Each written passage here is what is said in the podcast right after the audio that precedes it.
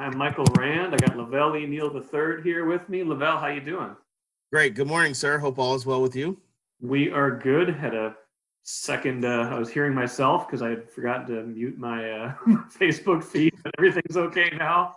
If you are wondering what that strange pause was, but uh, no pause. that goes on a lot, man. I mean, we have um interviews in the, in the press box after games, and if Yeah. everybody microphone open, there's the echo thing that goes on, so we have to scream at each other to turn off their microphones. It's it's just that's how you have to do interviews in uh, this COVID world we live in. the COVID world we live in. The COVID world we live in has, uh, and a little bit of weather has necessitated that there are 20 Major League Baseball games scheduled today. 20, uh, including two Twins Tigers games at Target Field, in which the Twins are the road team in one of them, I believe. Yes, Um, so they could get walked off at Target Field. wouldn't that be something? That'd be crazy. for their sake, I hope it doesn't happen. The Tigers gave them all sorts of problems uh, in in Detroit last weekend. They they're playing a lot better than they were. I think our colleague Patrick Royce pointed out that uh, the Tigers were 53 and a half games back last September when they came to Target Field. a little bit of a different story now, but it's been an interesting year. You know, aside from the the dynamics and the and the you know the, the challenges of, of you know, that are presented by, that are presented by COVID. You know, the Twins have had a lot of injuries. They're getting some of these guys back, like Buxton and Josh Donaldson. They got Pineda back from his suspension, but you know, half an hour before we before we you know went went live here, Max Kepler goes on the injured list. So where, where do you how, where's this team stack up right now for you on you know levels of concern versus you know how, they stack up for the rest of the regular season, but also as they think about postseason play eventually too. Well, the thing that we've learned from this year that um, things that click one year don't always click the next year, and uh, this has not been the bomb squad. I mean, let's just be frank about it. You know, this has not been this has not been a team that's just bashed opposing pitching staffs to death and have you know hit five, six, seven, uh, and a couple of times uh, last year even eight home runs in a game. Uh, and when they lost the six straight games, I don't think they scored more than four runs in any of those games, and a lot of them was like two and one runs. Um, on Wednesday when they beat the White Sox, uh, they scored eight runs. That was the first time since August 12th they had scored eight in a game, Mm. and that was the first time since August 12th that they hit three home runs in a game. So they they have not been a team that um, that they were a, a- a year ago, and I think that's been an issue. Part of it's been injuries. Um, part of it's been uh, guys regressing. I mean, before Mitch Garver got hurt, he was doing absolutely nothing at the plate, and he hit like with 30 home runs, 32 home runs last year, and one of the catchers. Yeah. You know, um, Kepler was had, had a big year last year. He had kind of been scuffling before he landed on the injured list as well. Um, and you know, Donaldson, Buxton being out, I think I think hurt. Um, especially you look at their OPS against left-handed pitchers uh, versus righties, it's been abysmal. It has been much worse than what it is against righties. And I think teams are going to be stacking lefties against the Twins the rest of the season. I think I think they're they're facing three lefties here in the next few days. So um, it, it's it's it was pretty big for them to get both Buxton and Donaldson back, and I thought it was rather telling. Buxton gets in the lineup on Tuesday, makes a big catch, drives in the winning run. Donaldson gets in the lineup Tuesday, hits a big two-run double, has two hits in the game.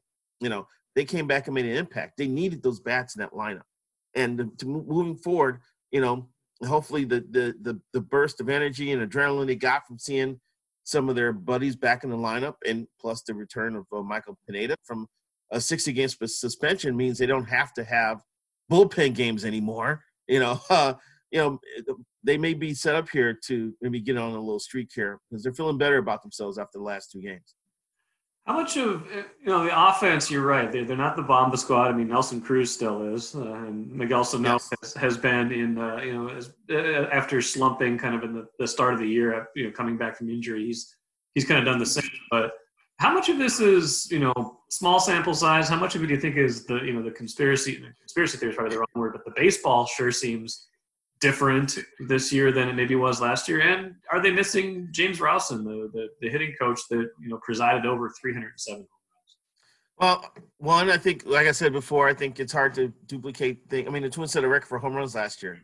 You know, were they were they a lock to pass that this year, or at least the home run rate from a year ago? That's uh, never a given. Two, um, there are some people in baseball that have 15, 16 home runs hit, I believe already. I think Soler, someone's up to 15 in Major League Baseball. So I don't know if it's necessarily the ball. Um, I also I think that pitchers are um, pitchers are adjusting to the launch angle, and we're seeing more pitchers get away with breaking balls up in the strike zone. Yeah. It seems up in the zone is one way to mitigate the uh, the launch angle generation, and it, it looks like that's what's going on a little bit here. You're seeing breaking balls through. I mean, I mean, I grew up watching baseball in the '70s. Um, you hang a breaking ball, it, it's supposed to be hit 400 feet, but the way these guys are swinging bats right now and um, their approaches, those those upper breaking pitches are actually working. Um, so and um, what you uh, so what other point you said? Uh, you mentioned uh, Rowson. Rowson. I, I think Rowson it may be a factor here. You know, Rowson was a um, uh, had experience in the majors when the Twins hired him a little bit, and uh, I think he clicked well with that with with the guys in that, in that clubhouse. Um, Edgar Varela, you know, was in the organization, and you know, I'm sure he means when he works hard, but I, I don't know if he was the same impact that that Rowson had. And I'm looking at the Marlins. I, if I, I think I've seen the Marlins uh, have some offensive uh, mm-hmm. offense a little bit with that lineup, and they've got a bunch of young developing guys in there. So uh, Rowson just may be pretty savvy. It's crazy, man. You think about what's happened in the last few years. Um, the Twins lost their assistant pitching coach to the Mets. They lost Rowson to the Marlins. Uh, they lost um, one of their um, hitting coaches to the Red Sox. I mean, I covered this team for 23 years. I, the, the Twins have never been rated for coaches, but in the last two, three years they have. You know, that, that shows you um, the ability of this organization to recognize talent in the coaching ranks and hire the right people. So I, I would say in the long long run, maybe Edgar needed a full season or maybe needed a uh, longer time to uh, more time to get to know these guys and work with them a little bit. And maybe there's always an adjustment period in the terminology and the jargon that one coach brings that may be different from what the other coach brings. So I'm not going to sit here and say that Edgar Varela sucks as a coach. Maybe there is a transition period that needed to happen, and that uh, a, a pandemic uh, reduced schedule is not helping. That's a good point. I mean, there's again, you, we might end up having to throw a lot of things out from this year just because of how unusual everything has been, the circumstances, different people adapt to, you know, the way that this game is being played in different ways, and the sample is going to be a lot smaller regardless. It's kind of been the when you know holding them together. You know, it's they've had enough offense, but there's, there's been pitching to, to kind of to kind of back to back up what they what they've needed to do. It hasn't necessarily come from you know the exact sources you might imagine because Odorizzi has been been out for most of this season. You know, yeah. just made his first start, and, and Taylor Rogers hasn't been Taylor Rogers this year, so it's been different different yep. people contributing. But you know, still we're at the spot. They're 22 and 16 going into this doubleheader. It's going to be very very hard for this team to miss the playoffs. Correct. In, in a in you know with 22 games left um, of a shortened season where eight teams in each league make the playoffs. But that wasn't the goal coming into the season. Are you have you adjusted? Do you think we need to adjust expectations from World Series or bust, or do you think this still is a team that can do just that? I still think once you get in this, it's going to be a crazy tournament this year. Once you get in that uh, the final 16, I think anything can happen. And I think the, there's a lot of teams that have shown their warts this year. The Yankees added Gerrit Cole, but they still have a lot of pitching problems and they can't stay healthy. You know, the people, the fans are getting on the Twins for baby and uh, uh, Donaldson through his calf injury. Well, I believe it was Judge who had a calf injury with the with the Yankees, and he came back quick, and he's back on the DL. Or Stanton, sorry, I get the Twin Towers mixed up. One of us came back from a calf injury and had to go right back on the IL because they tweaked the calf. So, uh, so there's been injuries. Um, there's been COVID the absences. Um, you know, right now it looks like the Dodgers are the best team in baseball right now. But uh, and the, and the Rays look like they're pretty dangerous. And I've always been a big Oakland backer. I like the Oakland A's. I I think that's a quality team. They got bats. I love Matt Chapman. I love Matt Olson. I love Laureano. I love Semien. And um, they've got a bullpen. And former twin Liam Hendriks is dealing as a closer there right now. So I actually think the postseason could be awesome.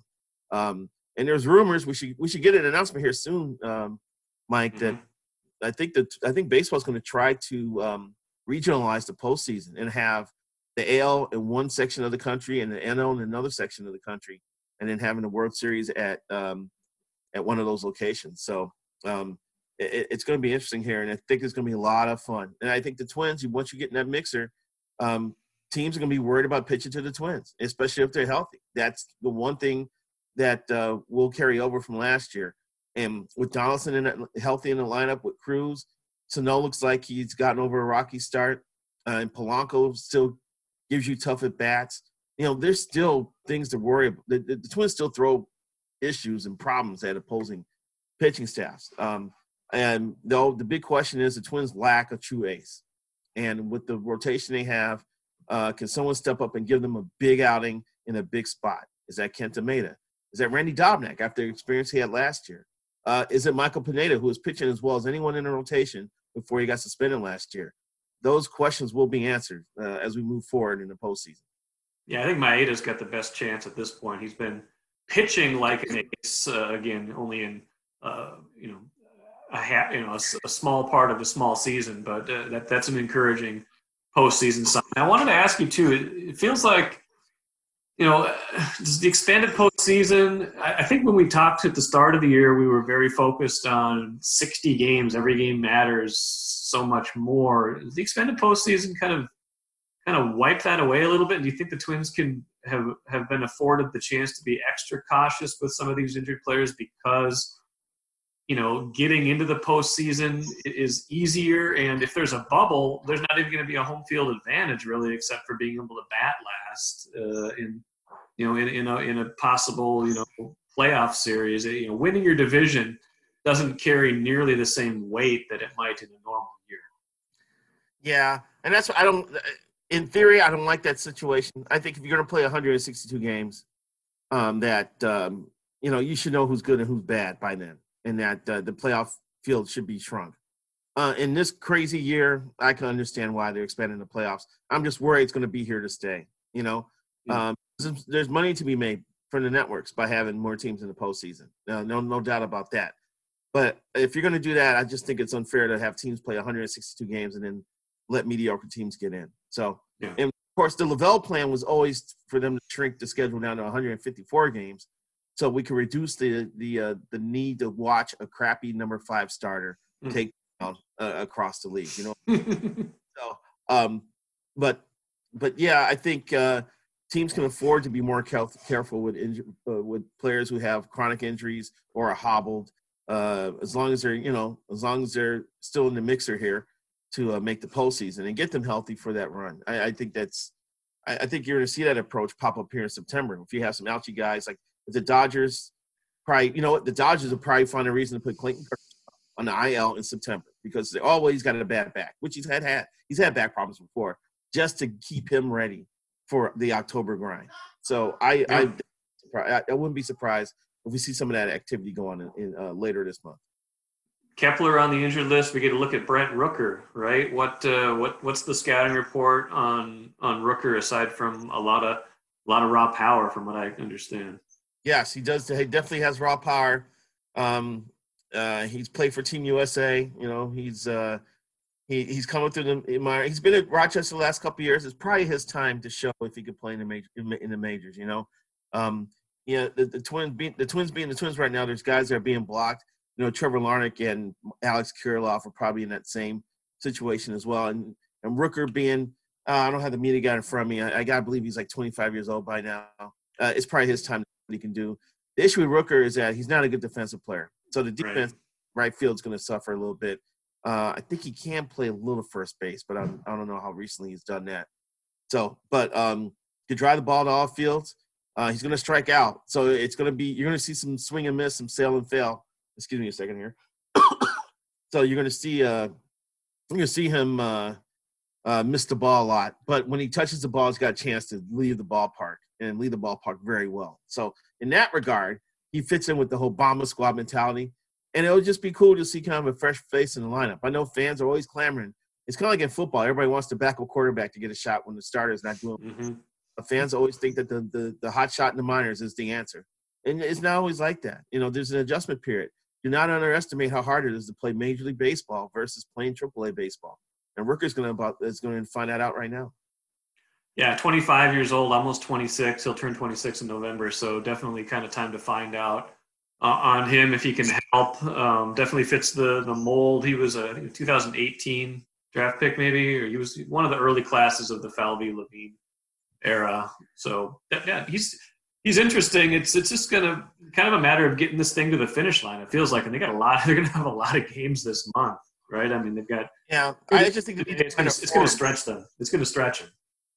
I th- I just think they need to find their form and get healthy and stay as healthy as possible. I mean, the, the starting rotation has not been healthy all year, and we started right. with Reese having issues, and, and um and you know Homer Bailey made one start and we haven't seen him. He right. disappeared. You know, right. where's Homer? you know. It's a good question. I, I kind of, I actually, I honestly even just kind of forgot about him. Yeah, yeah. It was just like a biceps injury, they said, and it's been over a month now. It's been crazy. And Rich Hill, you know, made a start, and he had, um, he had, he had an issue, and uh, it's take it take took him several weeks, and now um, he's been really helter skelter where his pitch. He looks like he can strike everybody at one point, and you know he's walking the bases loaded. You know, and yeah. um, to me, uh, getting that rotation steady and letting the guy pitch in the seventh inning once in a while wouldn't hurt either, and take the pressure off the bullpen. But I will say this though, because I looked it up the other day, the Twins was just just like 11th or 12th in bullpen innings. I was convinced they'd be top five, and they're not. Yeah. Other teams have been having to cover 15, 17, 18 outs in a game, which is crazy. You know, um, I kind of look at it that way. How many outs does a bullpen have to cover a game? Sure. You know, when you take, you know, when you take uh, Hill out of a start on Tuesday, you got 17 outs to go, and I'm like, that's not good. And in a close game, you're going to use all your your your quality relievers and not the guys who are who are usually pitch when you're trailing. So I mean, they were out of gas for that that uh, that Tuesday game. So Pineda being able to do what he could do, and Wizard being able to come in and get the save was huge. Right. So, but yeah, that was that was a big game.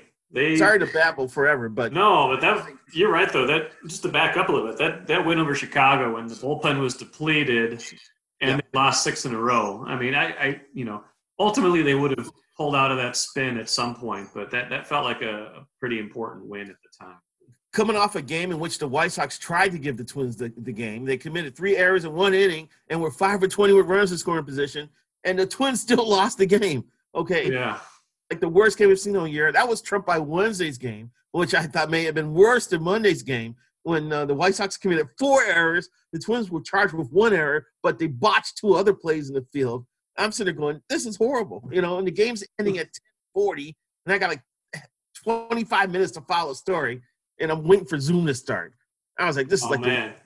I'm gonna deal with La Velle's problems now too. I know, I know. Sorry, sorry. No, no, no, no. It's okay. On, on your show. Well, you got you got.